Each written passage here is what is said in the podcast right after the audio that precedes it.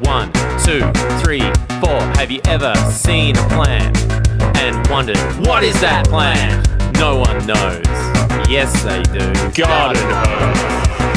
Have you ever found a pretty flower? Wondered how to unlock its power? You know who knows. It's the garden hoes. Garden hoes.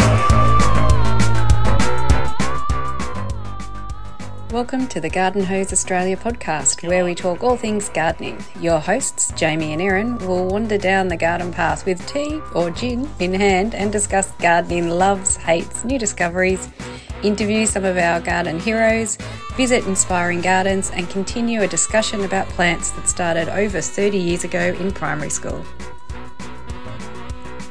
Good evening, Jamie. Evening to you, Erin. Where are you talking to me from tonight, Jamie? I am sitting in the delightful town of Tawonga South, Which for, is for our dear listeners, it is uh, right next door to Mount Beauty. So I'm in the northeast of Victoria, Australia. That's a and nice part of the world.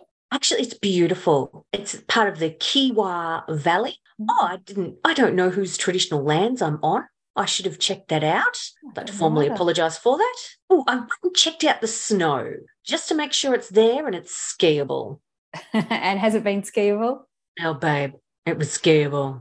Are you going to have incredibly sore uh, quads when I see you on the weekend? You know, I love a yes and no answer to everything. I'm slightly sore, but in the lead up to ski season, my GP said this horrible thing to me. She said that I need to exercise every day. oh, you don't need that kind of energy in your life, surely.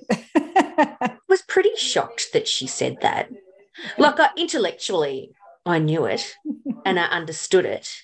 And then um, I don't know if we've discussed this before because I might have, because I'm so shocked. I tell people wherever I go. But I decided to start working on my core because you can lie down and watch TV while you're working on your core. but that is the foundation for everything else, really. Mm. And then um, I've been doing squats in preparation for ski season. And then um, my son very helpfully hops on my back and I, I squat with him on my back. I don't know how many kilos he is, but he's, he's almost 10 years old, not kilos. and I can do 100 squats with him on my back. Jeez, that's Mm. fair effort. It's hard work. I couldn't do anything near that. I mean, without my to it. minus the 10 year old. I will say squats are easier when he's not on my back. yeah. Oh, well, you're not going to be, you're going to pull up all right, I think, from your ski trip then. I'm okay. The, the first night I had trouble sleeping, like every part of me hurt. but I've come good now. And I've I um I really found my groove today, Erin. I really I really had a skiing breakthrough. As part of my list of first world problems, I really felt I'd reached a plateau in my skill level and um, really had a breakthrough today, Erin. Just in time to to go home. By gosh, I posted the other day. We've already seen it on the Instagram. The frozen eucalyptus pauciflora. Oh, yes, I saw that. Good lord, much respect for them. God, they live in a tough environment. Are they the variety that they it gets called like is it like little snowman or little what's These are- called? These are the snow gums. Okay. Yeah, and just um, oh god, they're magnificent. They're so beautiful, even when they're covered in snow, and they're bent and they're twisted from the harsh environment that they live in. But they're just a stunning tree, and God, I've got a lot of respect for them. They live in such a harsh environment, and they just keep going. They're Oh, fabulous. maybe I need some of those here. Do they have interesting gum nuts? um, I'm all about interesting knobbly bits. look, you you wouldn't necessarily grow up for the knobbly bits. They have beautiful bark, Oh, but yeah. um, once upon a time, this is a horticultural story. Well, how fitting since we're on the garden blog. There was a beautiful nursery worker. Let's call her Jamie. Beautiful nursery worker grew some eucalyptus pauciflora for a contract for the botanical gardens in Melbourne. Really? Um, keep the voice up. But what happened was I was working for this fabulous nursery that grew established trees, and the Royal Botanical Gardens in Melbourne wanted a section. They were doing this planting of Eucalyptus pauciflora, but if they grow down on the flatlands, they just grow straight up like a eucalypt might but they wanted them to look like they'd had the experience of growing in the mountains. So it was my job to weight them down with um, things and tie the branches to make them look like they'd they'd grown under the conditions of gale force winds and snow. Oh, are these are these the ones that are in the Ian Potter Children's Garden? It could very well be. I've never seen them. Oh, really? Oh, I'm going to go there and have a look. I would say yes. Yes. How long ago was it? Oh, 20 years? Possibly. Could be. I've been in this game a long time. yeah, they, they could be those. Yeah. Oh, well, how interesting. I didn't know that. How did you weight them down? Um, with strings attached to branches and heavy metal washers, as in like nuts and bolts. Okay. I'd thread washers onto the string to weigh the branches down. And if the branch snapped, well, that's what happens in the mountains as well, Erin. So that was okay. Ah, yeah, authentic. Yeah. So just trying to get them to grow on interesting angles and make their lives look interesting. But if you discontinue that process, what happens is you'll have a weird and interesting trunk down the bottom and then they just grow straight up. Ah, okay. As is the will of the tree and the movement of the auxins to the growing tips. oh, that was a happy ever after story. Did you like the bit about the beautiful nursery worker? I did. I did. Thank you. And mm. I knew straight away it was you. Thank you. Uh, what else has been happening in your world of gardens? Tell you, I've got a big list here. There's been so much Ooh. happening, and it shouldn't be because it's winter.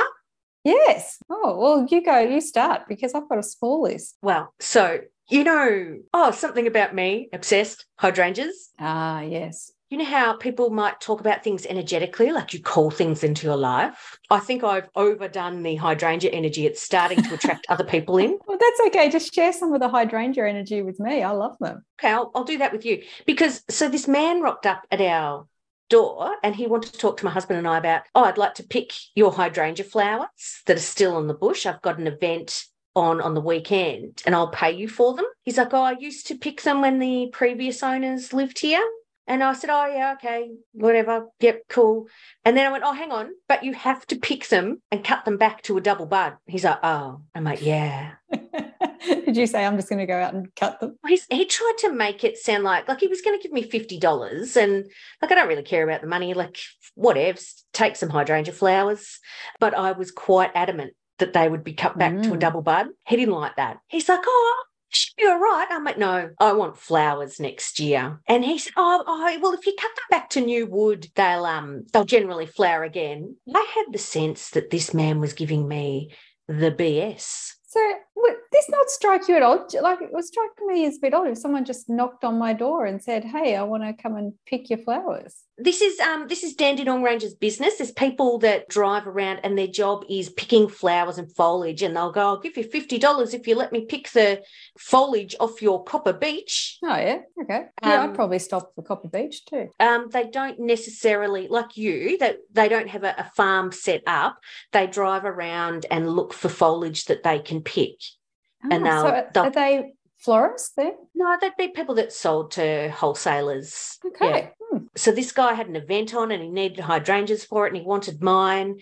But uh, I was, yeah, I was very adamant about the double bud thing. Oh, yeah. And he, yeah, he seemed really a bit put out by that. He's like, oh well, oh I'll have to come and pick them myself then, because normally I'd I'd send the other guy, but oh if you want them cut back to double buds, oh, I'll have to come and do that myself. And I'm like, yes, that sounds like a good idea. And then because because I'm going to lose sleep over this, right? Mm-hmm. There are important things going on in the world, and I'm going to lose sleep over the double buds or not. So I wrote a big note. I put it in a plastic sleeve mm-hmm. and attached it to my hydrangea bushes just in case he came while I wasn't home to pick Fair the enough. flowers to remind him. So, have you seen the result yet? No, didn't pick them. You scared uh, him off. I scared him off with your double budness. The double bud, the adamant double bud, scared him off. I think. So, what, are these like bluey purple hydrangeas or white hydrangeas? Um, well, they were bluey purple and some pink ones, but this time of year, um, they've lost all that colour and they're sort of greeny bronze. Oh, I love it when they're like that. Yes. Mm, I've got a print, mine small one. Mine are still very small. The ones that you gave me, the white ones, um, I've just been a bit too scared to. I just posted you a video that told you not to be scared. I know. I'm still scared. But maybe I'll do it if I can, you know, maybe I just need to put out my hydrangea vibe so that I can get some, you know, extra ones in so that I don't feel so worried if I don't get flowers for a few years, if I mangle them. believe you didn't get me to prune them while I was there. I know. I was thinking that.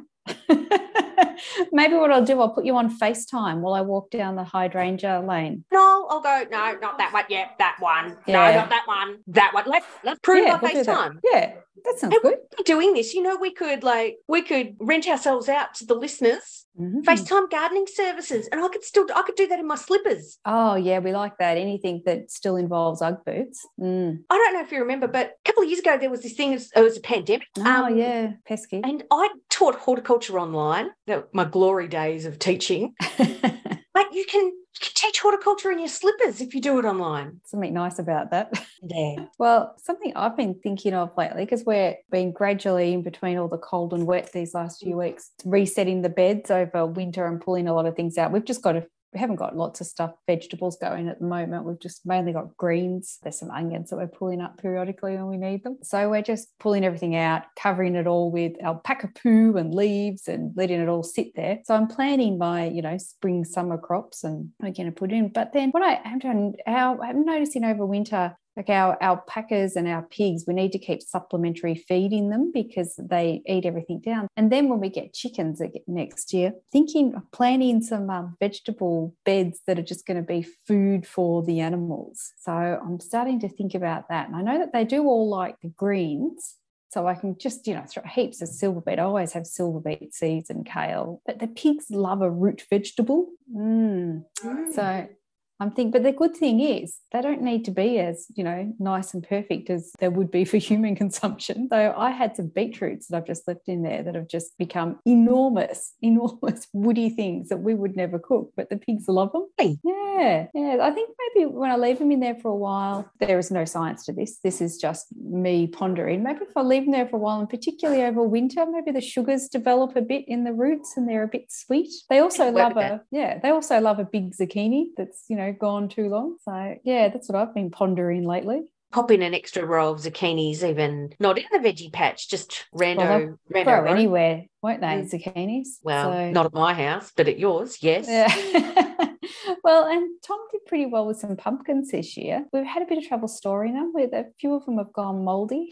So Did you leave their stalks on? Yeah, he did. Um, but I'm just wondering, maybe they weren't. I don't know. Maybe maybe we cut them because we did have to take them off when we thought, oh, we could have left them a bit longer. But then all the frost and the wet started coming in, and so I think he took a punt and cut them a bit early, maybe. I'm thinking about your your pigs and chickens, and you're growing food for them. Hmm. My chickens are currently being babysat by my friend Natasha. oh yeah. I have two chickens. It's a convenient number to drive to your friend's house. And because my chicken's are very spoiled, do you know she told me my chickens are fat? How do you know if a chicken's fat? She felt them. oh, really? Very intimate. She's got to pick them up to catch them to take them home again. Ah, Okay, right. She wasn't just she's just randomly fondle my chickens. well, I don't know. We used to have a, a very friendly one that used to, you know, sit on your knee and used to like being carried around. Mm. But um, but maybe she just has small chickens. Maybe yours are big boned. I do have a very robust chicken. I can't remember what breed she is. Fabulous, fabulous lady. I really love her. Giant black chicken. Is But she's like- maybe nice. she's an Australorp. Would she Yes, thank you. She is. Yeah. She is an Australian, and she um has feet that look like make it look like she should be a dinosaur. When you pick her up, her feet are very warm. okay, good circulation. Circulation. That's great, great quality in your chickens. But so They're very spoiled. oh, they're so spoiled. So Natasha checks in with me about how much I'm feeding them and what I'm feeding them. She told me I had to cut down on their seed unless the seed is germinated. Oh, well, what does that It do? changes the oil components, changes um changes the seed. It's the same for humans. Uh, I'll have to look up Oh, the is chemistry. this along the lines of like activating your almonds? You know, that So I sort of thing. activated my chicken food. So So I I've got don't have time for that. oh well, I was on school holidays and I have very spoiled chicken. they're in a, a, small area when they go to Natasha, so I'm motivated to look after them. So mm-hmm. I um got some chicken seed uh, that you just buy from the stock food place, mm-hmm. soaked it in boiling water, and then um, sewed it in the bottom of some seedling trays oh. and put it on the heated propagation bench at work mm. for about five days and it all started to sprout. And then I send trays of sprouted seeds off with my chickens while they get babysat. Oh, they are spoiled. Does it last them very long? Because I reckon my chickens that I used to have would have just gone through that in the first hour. Well, it's just a bit of a treat. It's oh, not their yeah. whole diet. Yeah. Just I a... must admit, over the winter time when I would used to get worried about my chickens getting a bit uh, cold, and also because they would um, cut back the laying quite a lot over winter. I did in the morning when I'd make the kids like warm Weet-Bix when they were young. I'd make a tray of warm Weet-Bix um, slush for the chickens and uh, bring it out there. My God, they nearly knocked the door down. They were so excited and they would get straight into that to warm their tummies up and the eggs would start again. Our number one fan in the UK, Jackie, mm-hmm. um, she she used to feed her chickens warm organic oats in winter and they loved them. But then she had a little problem of they refused all other food. They were like, nah, if it's not the warm organic oat, we're not interested. Oh, they, but they do have small brains, don't they, chickens? Lovely brains, like chicken brains. And, oh, on, I've got other seed news. Oh, so yes. while I was in at work, I was germinating seed and I did a round of the nursery and I've posted some videos in the last few weeks about I'm a bit late with this, I'm a bit late with that.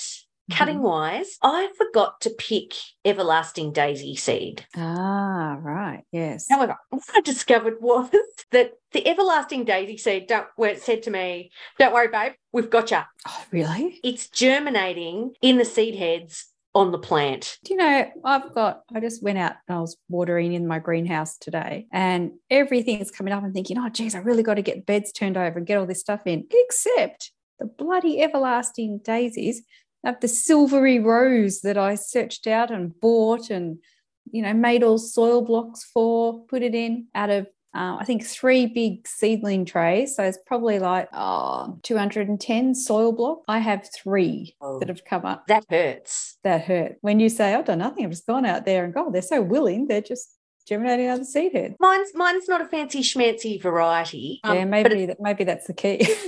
yes, it's worse than that. They're sitting in pots in the greenhouse on weed mat, and some of the seed has fallen onto the weed mat. Oh, and that's shut up. That's germinating too on the weed mat. Yeah. photos. I'll send you photos. Oh, no, don't. Um, it's content. It's content, Erin. um, uh. but so I picked the seed heads off and I've popped them into a seedling tray of potting mix and um, popped them on the propagation bench. It might be a bit too wet on there for them because it's uh, it gets misted, but mm-hmm. I didn't pull them apart. I thought I'll wait till they get roots and then um, then I'll separate them then maybe. I was I was vaguely amused that the plants were looking after me when I can't get it together to get everything done. so we'll, we'll, we'll take care of ourselves, don't worry. Sorry, Jamie, we've got this one. You clearly don't. We've got it. I was really talking about greenhouse today when I was out there because I'm we've got a bit of a DIY misting system that's hooked up, which is okay, but it's not. You have to supplement it because it doesn't cover everything. So I think that's going to be my job for this coming up to this summer. I'm going to have to get a better you know one that is just automatic. I can just do set and forget a bit. All right but don't wait till summer to do it. Good point. I should do that in the start of spring shouldn't i? Why now in the start of spring? Not this month. I've i've um i've just heard about what your july looks like so no. Uh let's leave it till august or september. August. put that on my list. Yep. and then recently i think I, I think i sent you a photo of this. I had a birthday recently Yes. Geez, I got a ripper present. Oh, tell the listeners what your ripper present was. Well, my husband and son bought me my very first own ever chainsaw. Because they know you're a tradie wife. They know I'm a tradie wife. They bought me the Stihl Mini Boss.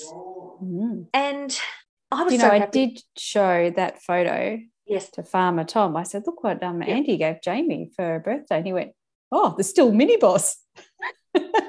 he loves chainsaw. Tom's my audience. Oh, so I got this. I got this fabulous package. Like there was this gift wrap or gift bag, and in the gift bag was the little toolkit and instruction manual for the Stihl Mini Boss and bath bombs and smelly soap. Oh, what a lovely combination. I love a bath bomb. So bath bombs and chainsaw, chainsaw, I cried. And Andy's like, you, you crying? Like, he's just looked at me like, what's going on? Because you talk about it all the time. He's right. I've, I've, mentioned several times, you know, well, if I had my own chainsaw, you know, I could just just pop out and do that because Andy's chainsaw's too big for me. So mm, I can is... I can barely lift it. So what are you going to be using it on? Oh, um, smaller logs. Well, you know, um, say for example, we've just had a relatively small tree fall on the trampoline. I can sort that out now. Mm. What I worked out during this process, like you and I've talked tradie wife versus trad wife. Mm-hmm. Erin, if I wanted to be a trad wife, I'm not sure I could. Like I cried with joy over my own chainsaw. Yeah, I know. I think we know where you sit in that Venn diagram. you know, if the trad wives want me, like I could get in on their group, even if I did want to be a trad wife. Like, feel like, you know, um, maybe I'm materialistic. Although, my, so I, I told my brother what I got for my birthday and how happy I was. His best friend Tim called me and um, Tim's like, I just spoke to your brother. He was telling me what you got for your birthday. And he, he's like, I just need to check that this story is correct. That apparently you were so happy you cried. And I'm like, it's, it's true, Tim. It's, it's true. That's what happened. And he's like, you're a unique individual, aren't you? He's like, you know, most women want diamonds. I'm like, oh, Tim, I can't chop firewood with diamonds. totally understandable.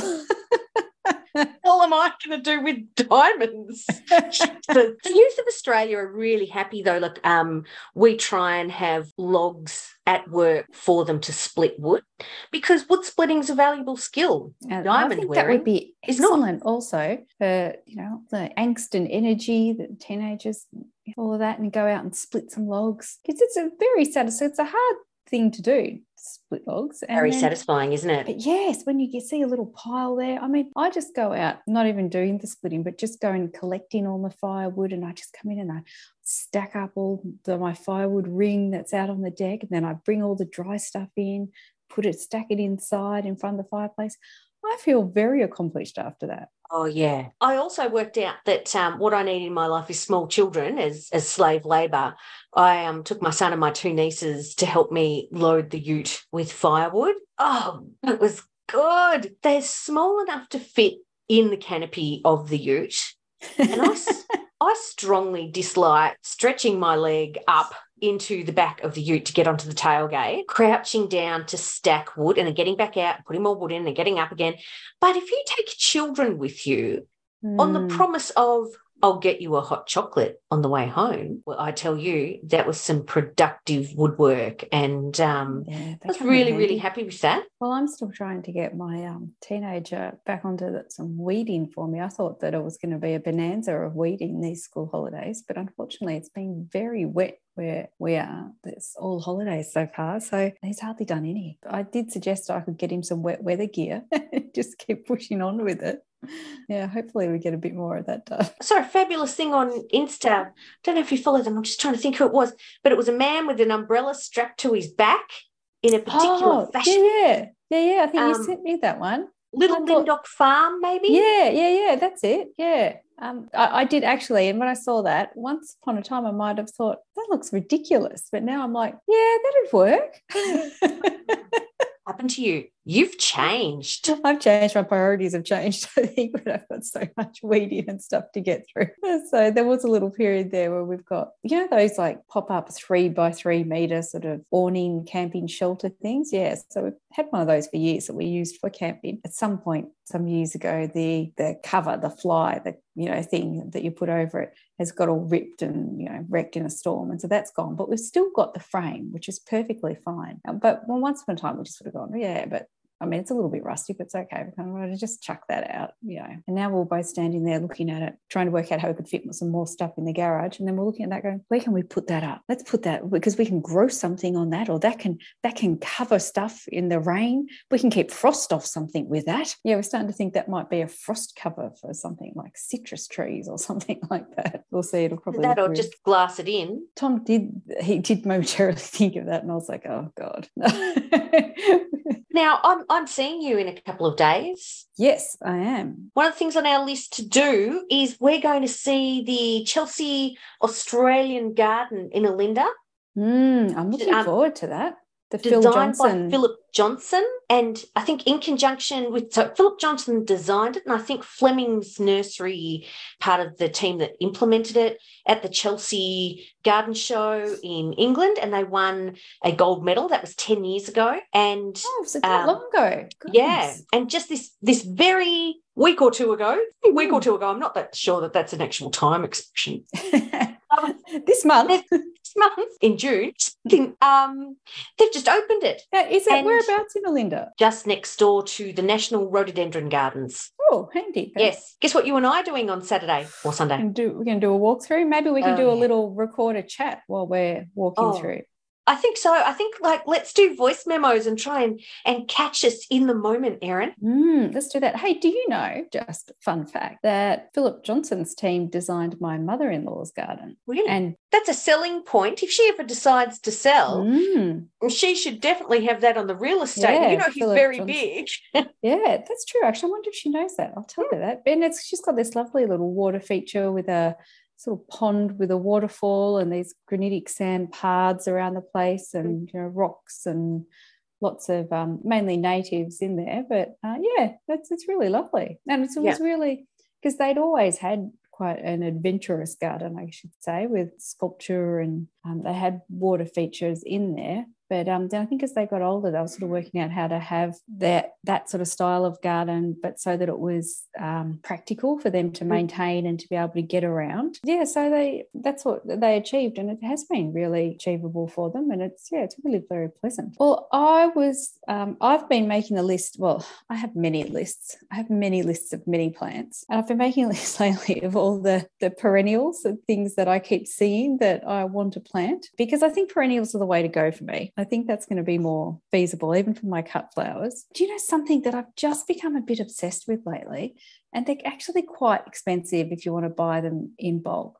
Are the big drumstick alliums. Oh yes. Yeah, so I just tried half a dozen of them, or a dozen of them last year in the garden to see how easy are they going to be. And they came up and they were beautiful, really lovely. So now my, and I didn't lift them or anything, I've left them in the garden bed.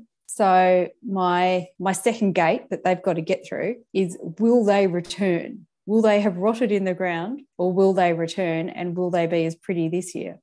So I'll let you know in a couple of months. And if they do, I think that might be my uh, lash out expense next year. It's all systems go the drumstick. Although I like the drumstick. oh, so do I. I think there's a few different, a couple of different varieties. So I'm gonna have Mm. to look into that to see which are the ones I like. that the ones I think there's a couple that the one has a looser sort of head, Yes. and then there's another one that's sort of a bit tighter and Yes. fuller, which I quite like. Mm. I um I think I sent you pictures last year of the humble brown onion flowering. Mm. Yeah, but they Um, look very pretty though. I um oh, so when when I do propagation with my students, one of the propagation techniques that we do is called twin scaling. Mhm. And uh, say, for example, you have an onion, and you know if you're going to cook it, or if you, you know, when you leave them in your cupboard too long, and they start to grow. Yeah. So they've got a leafy end, Mhm. and on the opposite end, they have sort of like a hard plate where you can sort of see dried roots on when you Yeah. cut that end off. hmm So that hard, dried end where the roots would have been, that hard bit's called a basal plate. hmm And if you cut your onion lengthways, so through where they'd have leaves, through the middle, so that you would end up with two halves, and each half would have a piece of basal plate on it, hmm then your onion will grow. So we Mm. cut onions into halves or quarters, depending on the size of it. And this is a way of multiplying your bulbs without waiting for them to put on a new one each year. For example, if I desperately needed more brown onions in my life, I could cut Mm. my brown onion into quarters, and as long as it's got a piece of basal plate, it will grow a whole new onion. So are you telling me this because you think this may work for my drumstick allium? Perhaps? Yes, but I've never Mm. seen the the drumstick allium bulb. But what I might do is um, I'll buy some and I'll um, I'll test drive it for you. Oh yeah. Oh God. See, this is the advantage of having a horticultural master as a friend. Yeah, let's I'll call just- her a I'll master." just- I'll just test that. Oh, get that on a t-shirt for me. Yeah, horticultural master. Yeah. Arrow, like pointing up. Like, but because another- I'm very short, people would be looking up and looking over my head Where's the master? the other thing that um, also I keep looking at pictures of is um, Astrantia. Astrantia, Astrantia, I think it is. Give me a picture. Have you got one on your phone? Uh, I'll yes. talk.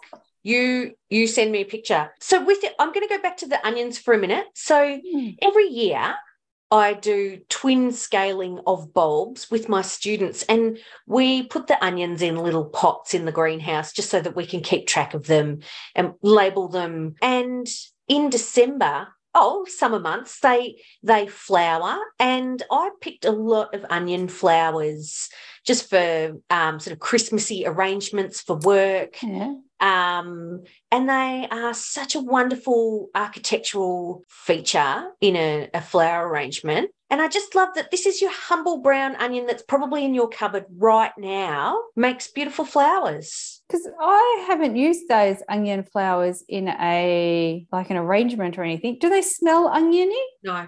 Ah, maybe that. I, use- see the I see the pictures that you've sent me and I don't know it. It's Hmm, lovely. It's lovely, isn't it? I don't know that it's a very long-lived perennial, but yeah, I think they're really nice. However, and I've gone, oh, I've, I've bought some seeds. I'll give them a go. Hmm, that were- I need to look into how to increase the germination. Didn't get a terrific rate, and then I did mention it to someone else, another flower grower, who has been growing them for some years, and I said, Oh, this I love. I'm going to grow some of those. And she just sort of looked at me like, Oh, yeah, good luck with that. I think maybe they're a bit tricky. So I'm going to have to look at, try a few different things. Like maybe they're one of those ones who like bottom heat. I don't know whether they like cold stratification. I have to look into it a bit more. you know, well, I think this is where, like, I'm going to suggest this to you. Now, it's not something that I would be able to manage, but Right. gosh, it's going to sound like great advice. You ready? I'm ready. you probably have a notebook where you write down everything, and you'd be doing that alphabetically by plant name, and you'd be taking notes on how you sowed it. What technique you used, the Mm. time of year, whether you had bottom heat, whether you soil blocked it, where you got the seed from. All of this sort of information is probably in a journal at your house as we speak. Mm, of course it is. Me too. That's how I roll. yes, but that is definitely what I should. Oh, actually, I have just read they, if you live in a warmer area, which I don't, but you may need to place your seed in the refrigerator for six weeks before sowing. And that is called stratification. That's right. So I did not do that.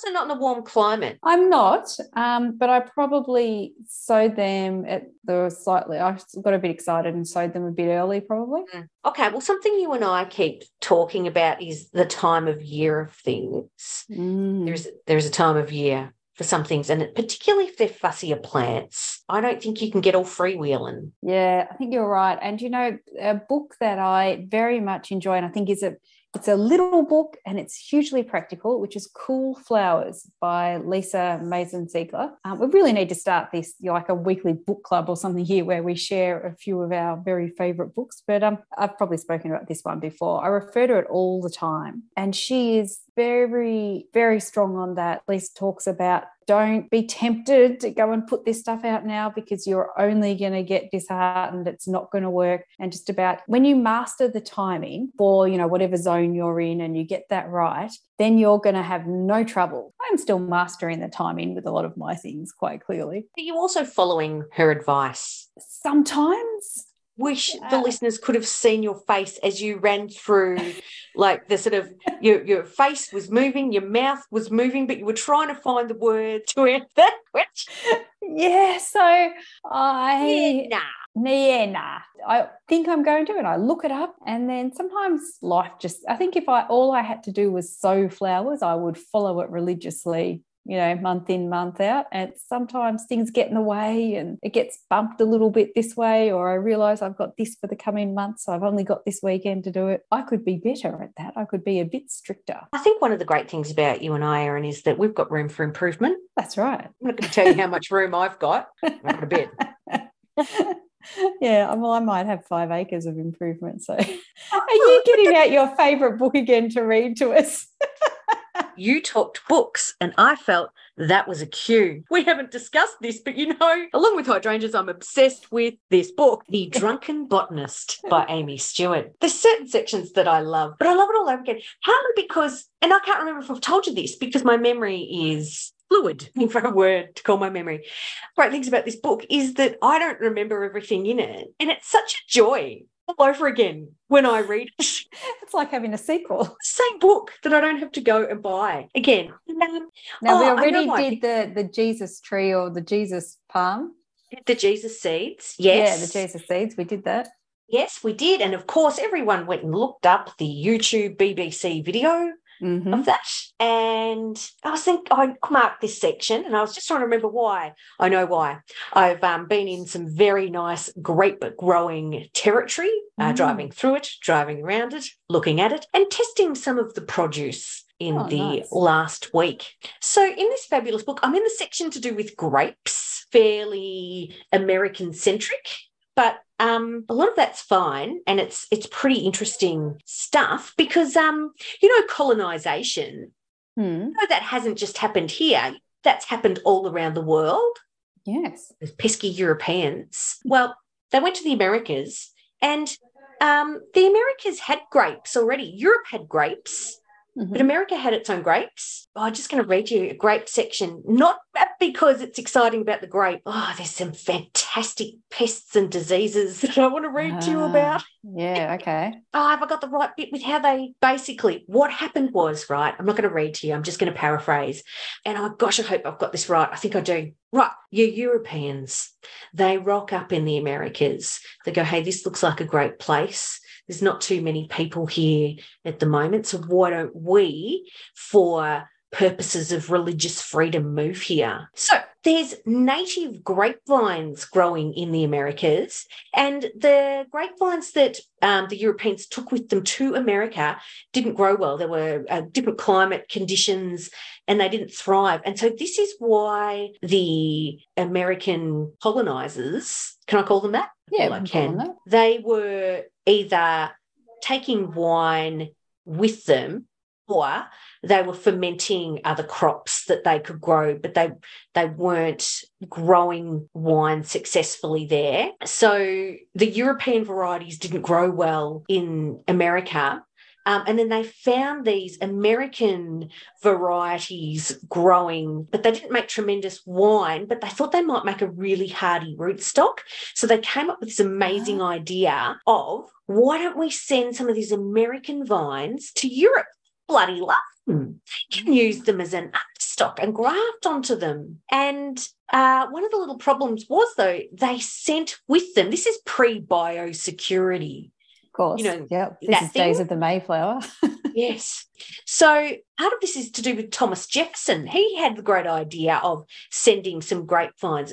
I'm gonna so I'll read you a bit here. What Jefferson didn't know, and what no one knew until later in the 19th century, was that the sturdy American grapevines were resistant to attacks by a tiny aphid-like pest called phylloxera. It's got the scientific name here, but I can't mm-hmm. pronounce it. Phylloxera was native to America. European grapes had no such resistance, which explained why imported vines planted in American soil wilted. Before anyone realised this, however, Americans had sent a gift of native grapevines to France. Unfortunately, those, those vines were infested with phylloxera. They went right to work attacking the vineyards, and this tiny American pest went on to devastate the French wine industry in the 19th century. oh, really? And then there's some interesting breeding bits. I think it's in here. I'm pretty sure it's this pest does this amazing breeding thing where, you know, there's some insects that can clone themselves. Have we discussed this before? No, I don't think so. I Oh think my god, it's so cool. So aphids and Mm, thrip and mm. stick insect, they can all clone Aphids and themselves. thrip are really? Is that why it's so hard to get rid of aphids? uh no, but um I just How do they clone themselves? I wonder. So, oh, oh, oh, I found the section. You're going to love this. All right. So, at first, no one knew what was killing the vines. In fact, it took decades to simply understand the creature, much less find a way to kill it. Its life cycle is unlike anything scientists had ever seen. First, a generation of female phylloxera are born that never mate, Mhm. never go on a single date, but are capable of giving birth anyway. The next Mm. generation is the same way, and the next, so that one generation of females is born after another.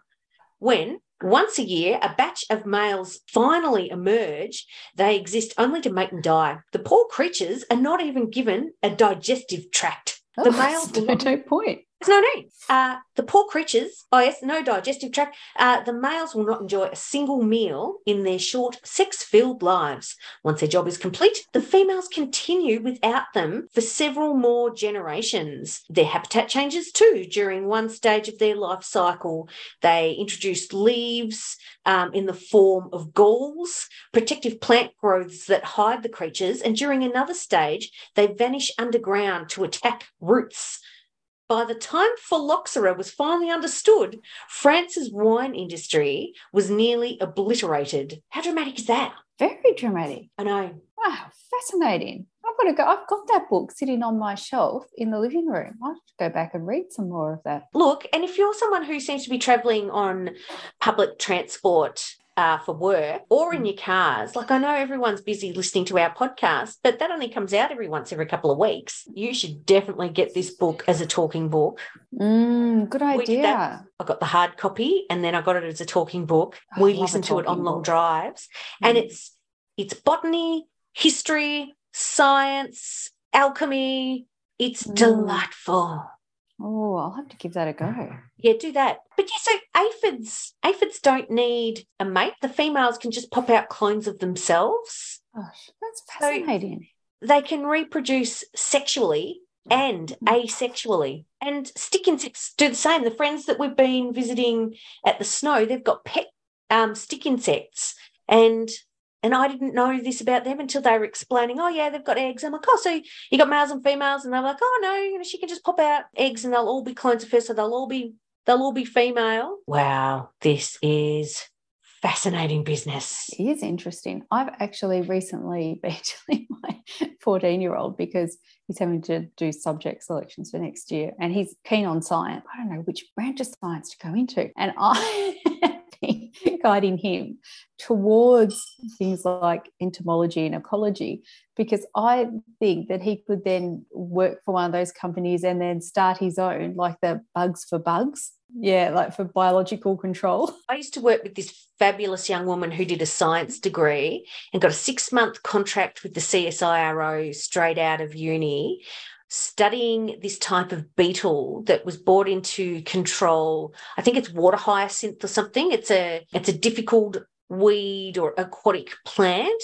that is um, causes a lot of issues, particularly in the Northern Territory of Australia. She spent six months watching these beetles be amorous with each other really? because they couldn't tell them apart unless they killed them, and they didn't want to do that. So Oh, she then had to watch the beetles. I think she had to pull them out separate them into, well, this beetle was on top. So traditionally, in the beetle mating positions, this one would then be your male. And the one underneath would be your Mhm. female, so that they could study them more closely and made assumptions that largely this group was gendered in a particular way. And I'm like, Mm. that What a, what a job. that is actually a sensational six month gig. She had this Um, fabulous T-shirt that went with it. So it was the Oh, it was the beetle with its scientific name on it. I'm like, oh, I love your T-shirt.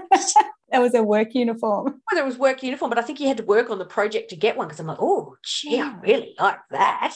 I quite like water hyacinths, but I, I guess yeah, they would. But I guess you know everything's a weed if it's out of balance. We were discussing this in the last episode about what is a Mm. weed, like where is it Mm. growing and what's it doing to its environment. And I'm so glad that you brought this up, Erin, because straight after our wonderful discussion with Katrina, I mentioned to my friend Natasha, the chicken sitter, Mhm. chicken babysitter, she doesn't sit on my chickens. Um, oh, I've just, I'm saying to her because she has got a tremendous collection of wandering trad. So I was very excited. I'm like, I have just had the best conversation. This is what I learned about putting them in the barrels with a bit of chicken poo. And then the same day, within hours, I get these photos from her husband. His brother have cleared half the backyard and they've put the trad in barrels. Oh, they're trying to clear it. And I'm like, wow, you people were clearly inspired and you were proactive. Yeah. Gee, that's impressive. Yeah. Same day. Yeah. Gee, I wonder if I could come here and do some work with my weeds. Have you got trad? no, Oh, they're motivated to get rid of trad. got Rumex, so um, that's a different sort. Because one of the trad problems is that it makes things like if you have a dog, lots of dogs are really allergic to it and they get very Mm. itchy with the trad. And I don't know if we've discussed this, but one of the things that amuses me about wandering trad is so when when I started out in horticulture, it had a politically incorrect name. Ah, yes, that was what we used to call it when we had it. Yeah, at Croydon. Yes. Yeah. So the common name for it was wandering Jew, as in J E W. And I've had Mm. some very confusing conversations with people about, oh, you know, because it's now wandering trad. And they're like, no, I don't understand. I'm like, well, because it wasn't it wasn't politically correct, because it was called wandering Jew. Mm. They thought and had always thought that it was wandering D E W. Yeah, well, I could understand that. Wondering So, you. so sometimes I'm having these conversations with people, and look, it's not uncommon for people to look confused while I'm talking to them but they But- were wondering what was wrong with you? with your DEW. I'm like, what? No, no, it wasn't that. And then they're like, Are you sure? I'm like, I'm sure. That's why they called it wandering trad. and it's wandering trad because it's Tradescantia, isn't it? Tradescantia, yes, Yeah. is the genus. You mm. can get some fabulous garden varieties of Tradescantia. So if, if you might have noticed this, Erin, at the Melbourne International Flower and Garden Show, Mm. they have some very nice garden bed plantings there, and they've got a beautiful purple leaf Yes, variety the purple one's quite pretty. Tradescantia. I can't remember the species name. Me neither. But Problem with yeah. just being spontaneous and not planning out everything I'm ever going to say to you. Well, when I do come up and see on the weekend, I was going to say um, there's something that I want to try to collect and try out to adorn some winter wreaths that I've got going here, which is, uh, you know, bracken ferns and they turn a nice bronzy colour. Yeah, well, I was thinking that up in your neck of the woods, there might be great swathes of that, maybe at the back of your sister's property or something. That's what I was thinking. Yeah, I'm hoping to be able to cut some of that and take it back with me. Not. I think I've got some at work. Mm. Like, I don't want to go, you know, knocking on people's doors or stealing anyone's Going, hey, I'll give you 50 bucks for your bracken. but I thought if it was, you know, people were wanting some stuff cleared out anyway, I could just go and do some clearing. Lovely to have someone rock up at your door and go, oh, excuse me, just wondering, would you like your bracken cleared out? Yeah, that's what I'm saying. Can I take your wandering trad? You know, it's a resource. And this is the thing about weeds. Like, you know, bracken can Mm. be considered a weed, even though it's a native plant, because it could just take over. So if you were looking to just have Mm. pasture, so Yeah. it's about, you know, one person's weed is another person's resource. And that's This what I'm planning right. on turning my wandering trad into is is soil, a resource. Mm, a resource. Yeah, that's Mm. pretty interesting about turning it into soil. Well, I'm going to have a uh, a new garden to start working on soon because my mum is moving to the town I live in, so she will have a courtyard garden in her little place. I haven't had a courtyard garden since I was like in my early twenties somewhere. So I think her problem though is going to be fitting all of her pots in there. So I did four trips from her place to mine with her pots, like in a trailer. So you can imagine four trailer loads of pot plants, uh, mainly succulents, um, that she wants to fit in this very small courtyard. So that is going to be a challenge. You want to keep them all? Well, we actually didn't. There were, we left a whole lot there that we just thought, look, I think I don't know that we can do any more trips now. I think we're running out of time. So with that, we prioritized and cut it down. I think even she was a bit shocked at how many it turned out being. Mum really likes succulents. Does your mum really like succulents? Oh, I think she has come round to them in um, the last however many years, you know, later in life. I think she's um, found that there's a whole lot of different, you know, shapes and colours and ones that she quite likes. Because yeah, I can imagine early on, I, I I can't remember growing up that we ever had them. I think it's just later in life she's thought, oh well, these ones sort of are tough. They survive everything else. She's still very partial to a fuchsia and a geranium. So, yeah, we've got some of those. So, anyway, we'll see. I was thinking of your mum as I flipped through the online Tesselaar's catalogue, and they have a violet variety in there called Freckles. It reminds that. me of your mum because I'm pretty sure in the 90s, your mum bought five different violet varieties, and I didn't know they came in anything except for the purple that was in.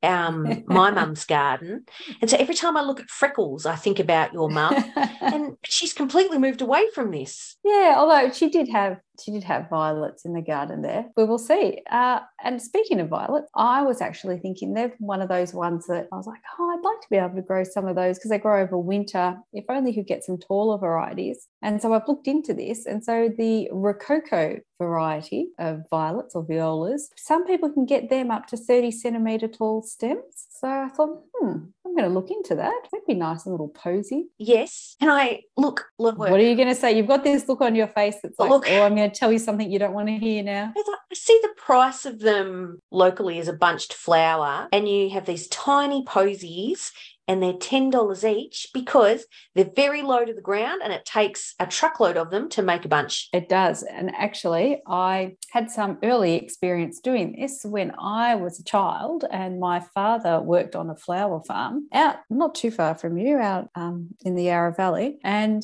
there was, they had, he would normally work on the farm cutting the chrysanthemums. And then there was another farm where they had violets, rows and rows of violets going down a hill. And that was where the ladies worked. And so we would be able to go over there and pick. And I remember the ladies there who would pick um, it was between 70 and 80 violets they would pick to make one little posy and then they would pick the leaves and fold them around the outside in a little shape and so they told us we could pick little ones of 10 to 20 to take home uh, like mini posies so yes it took a lot and they are very fiddly So I'm thinking for you because I'm thinking work smarter, not harder. yes you're Wait. thinking no Thinking no, unless you want to do it for the sheer joy of them, because because otherwise, all I'm thinking is go bigger. Branches of catkins, not posies of violets. Ah, yes, I, I'm yeah still with the idea of catkins. And actually, after Tom and I said no more trees this winter, and we're not putting buying any more trees and putting things in. he was out roaming the orchard today and came back and said maybe just six more. oh, which ones? Particularly want some more hazelnut. Catkins or nuts? He he wants them for nuts. I want them for catkins. Does he listen to our podcast? No, Great. So why don't I just hook you up with six hazelnut plants and he'll never know what he's going to get then? Oh, look, Tom, Jamie gave me six hazelnut plants. perfect. Let's do that. Um, there is, Um, I think he had bought he had bought five or six, and um, one of them died, and they were particular varieties that he wanted, you know, for pollination, and and so there he's got to look into which is the one that's died and replace that exact one for his grand plan. Um, Yes. and I actually think one of the chestnut trees might have died, a very young chestnut tree, um, and possibly with a nectarine. But I don't know if I'm going to bother with that. I think we stick with what we know is growing really well here. The apples, the pears, the apricots, and the plums, quince are all doing really well here. So I think for our home orchard, we're just going to stick to those things. Um, now I'm thinking about your orchard. I'm visualizing it. You can see Mhm. because you were looking at me via Zoom that I am gesturing to my brain and my eyes, the visualization of your orchard. Christmas trees. I've looked into it. You need to cut your Christmas trees, as in, oh, here I am signaling the snipping The motion, snipping with my fingers to So- you. I'm cutting the top off them. Yes, and where you cut them is where they will shoot from. Oh. So where do you, how long do you want your Christmas tree stem? And then to get them to bush out, you're going to chop them at that height or a little bit higher, and that's where they'll shoot from, and you'll get multiple shoots from around the trunk. Okay. All right. I'm Okay. And um, so I checked with my boss because he's growing them and I asked him about them. And I've got some in the work nursery that I didn't get planted out. So we potted them up and Mhm. I did some pruning of those to test them out. And yes, they will shoot from where you cut the top out of them. So before yours get too big, and you Mm. might already have a couple in there that are too big, but it'd be worth chopping them to see what they do because they're not going to make a Christmas tree shape in their current form. Yeah, so I could just, but you know, I could those ones I might be cutting, you know, quite a bit out of them, and the other yes. ones I'll be cutting a small amount out. Yes, and yeah. and some okay. of them even I was I was tip pruning, and I might be taking a couple of centimeters off them hmm. just to get them to to shoot out at the right height. So you need to be doing. I know you're very busy this month, but I'd pop it on your list for next month. Mm, um, because okay. mine have started growing already. So you could get your Christmas trees growing this season, as in uh, you need to get them to start bushing up. So I talked a great game of, in my own mind, I was going to collect just the seed from the pom pom varieties. Oh, anyone listening out there, feel free to message us. What's that? You've got too many dahlia pom pom varieties and you want to send us some tubers. Well, you go right ahead. Okay. we'll help you out. what, what's that? You've got too much seed from your dahlia pom pom varieties. Well, we can help you with that also because I didn't pick any seed from my pom poms, which was oh, my no. only goal. I got distracted. Did you get seed from your other ones? The only seed I was very disciplined this year. Apart from that, like I mean, I was late picking the one I just wanted. Didn't pick any other seed except from Cafe Lait. Okay. And just more out of interest than anything else because I've seen some interesting seedlings on Instagram. But I'm not going to grow 350 this year. Good idea. I've still got to deal with all the pots in the nursery at work with all these dahlias.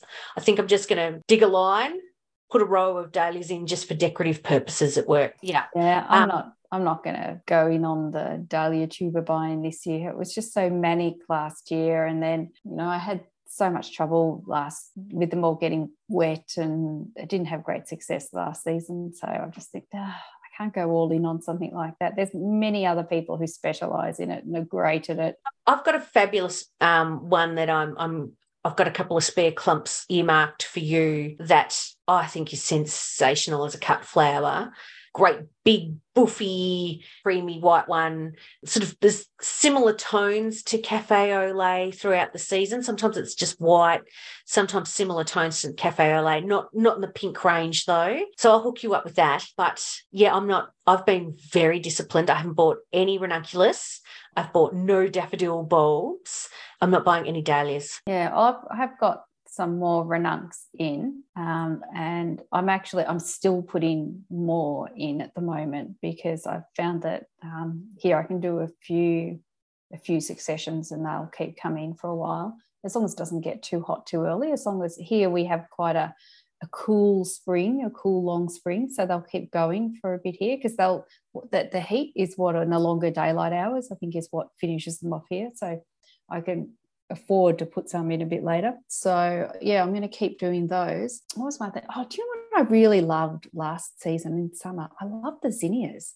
I hadn't really grown many zinnias before, and I just found a few varieties that I really, really loved. And so I'm going to um, get some more zinnia seed. And I did them all from seed. Gee, that was successful doing them from seed. Though. There, speaking of a plant that wants to grow, a zinnia wants to grow. It's your answer, isn't it? Like, you know, finding those things, like you said, you've tested them out, you know what's growing, what's going to work for you. And mm. there are going to mm. be some some fussy things that maybe at this stage in your working life, Erin, when you're working full time as well as trying to run a flower farm, maybe mm. the fussiest stuff's for in a few years' time, maybe if you're not working full time, like maybe yeah, now right. is the time for hardy perennials that you can grow.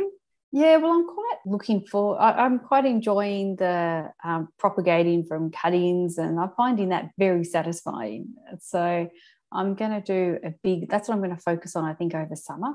Like I will do some, you know, annuals that I like, you know, being able to sell a few buckets here and there of the things that I like. But yeah, I think I'm going to do a lot more propagation this summer because I, I really enjoyed that. Love propagation.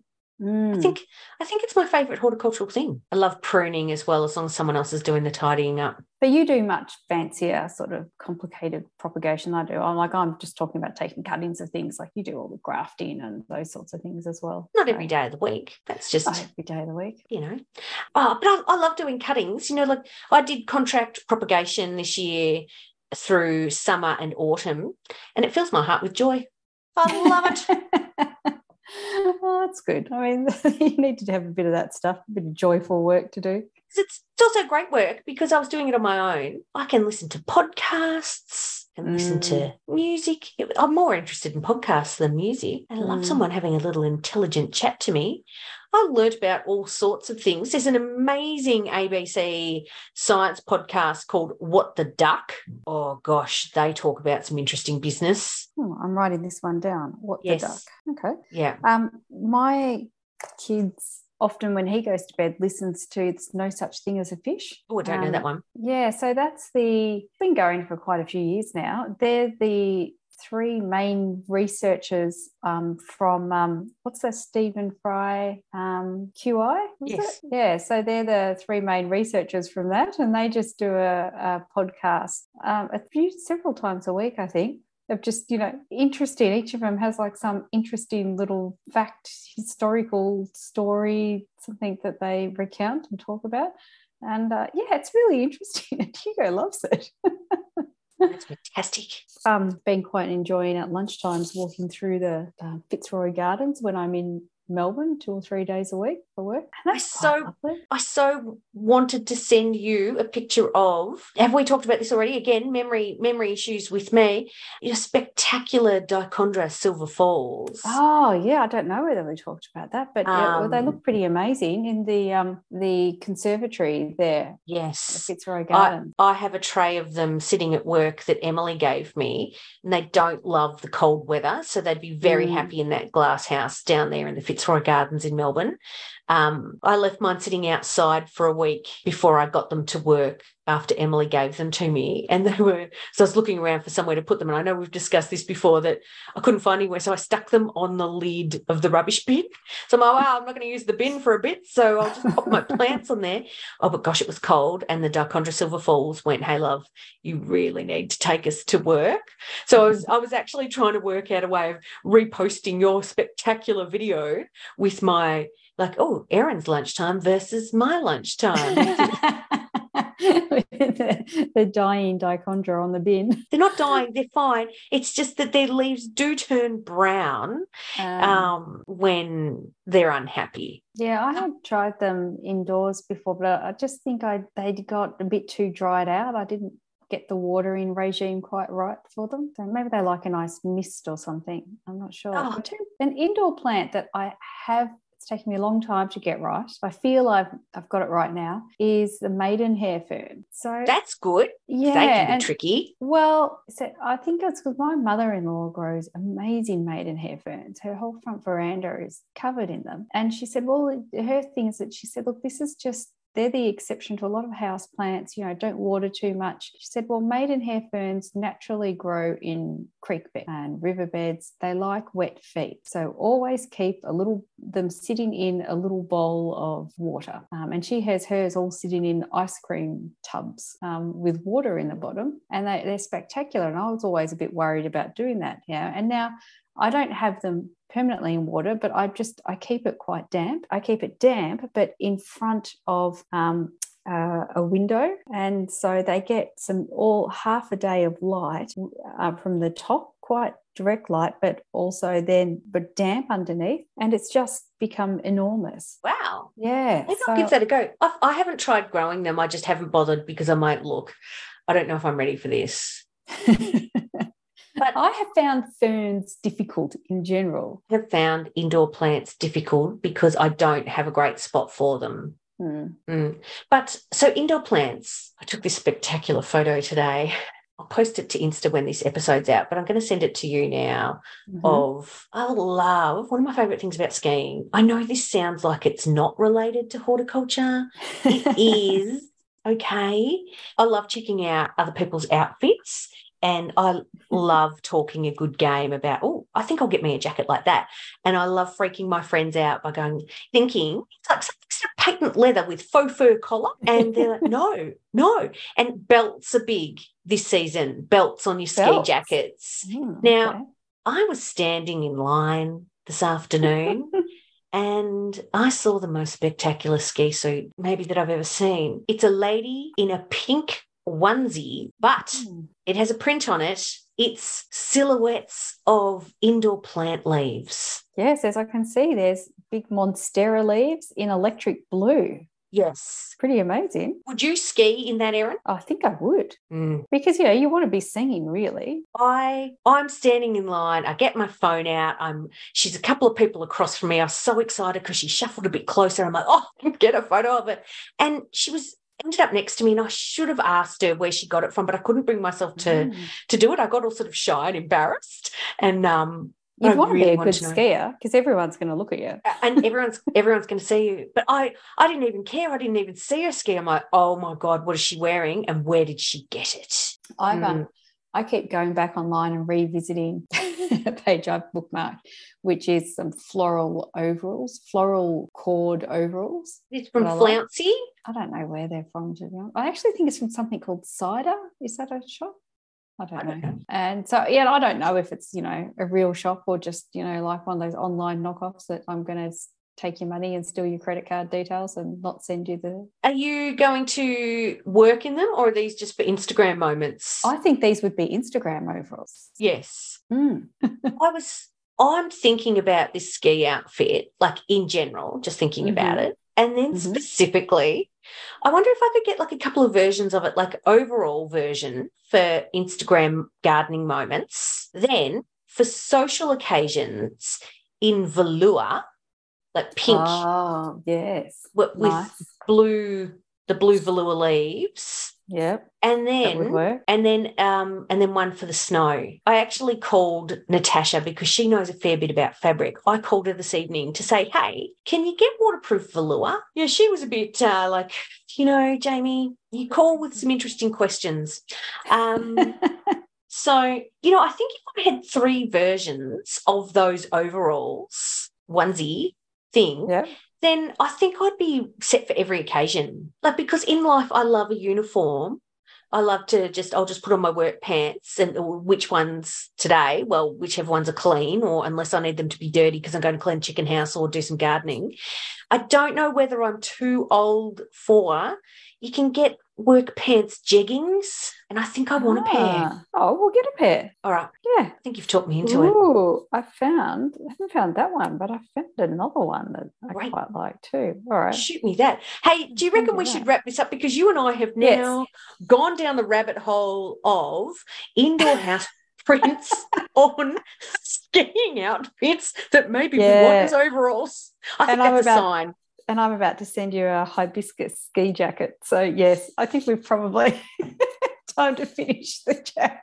It's, uh, it was great to talk to you. I'll see you in about 48 hours. Yeah, that's right. We'll continue the conversation. Awesome. All See you right. soon, mate. Bye.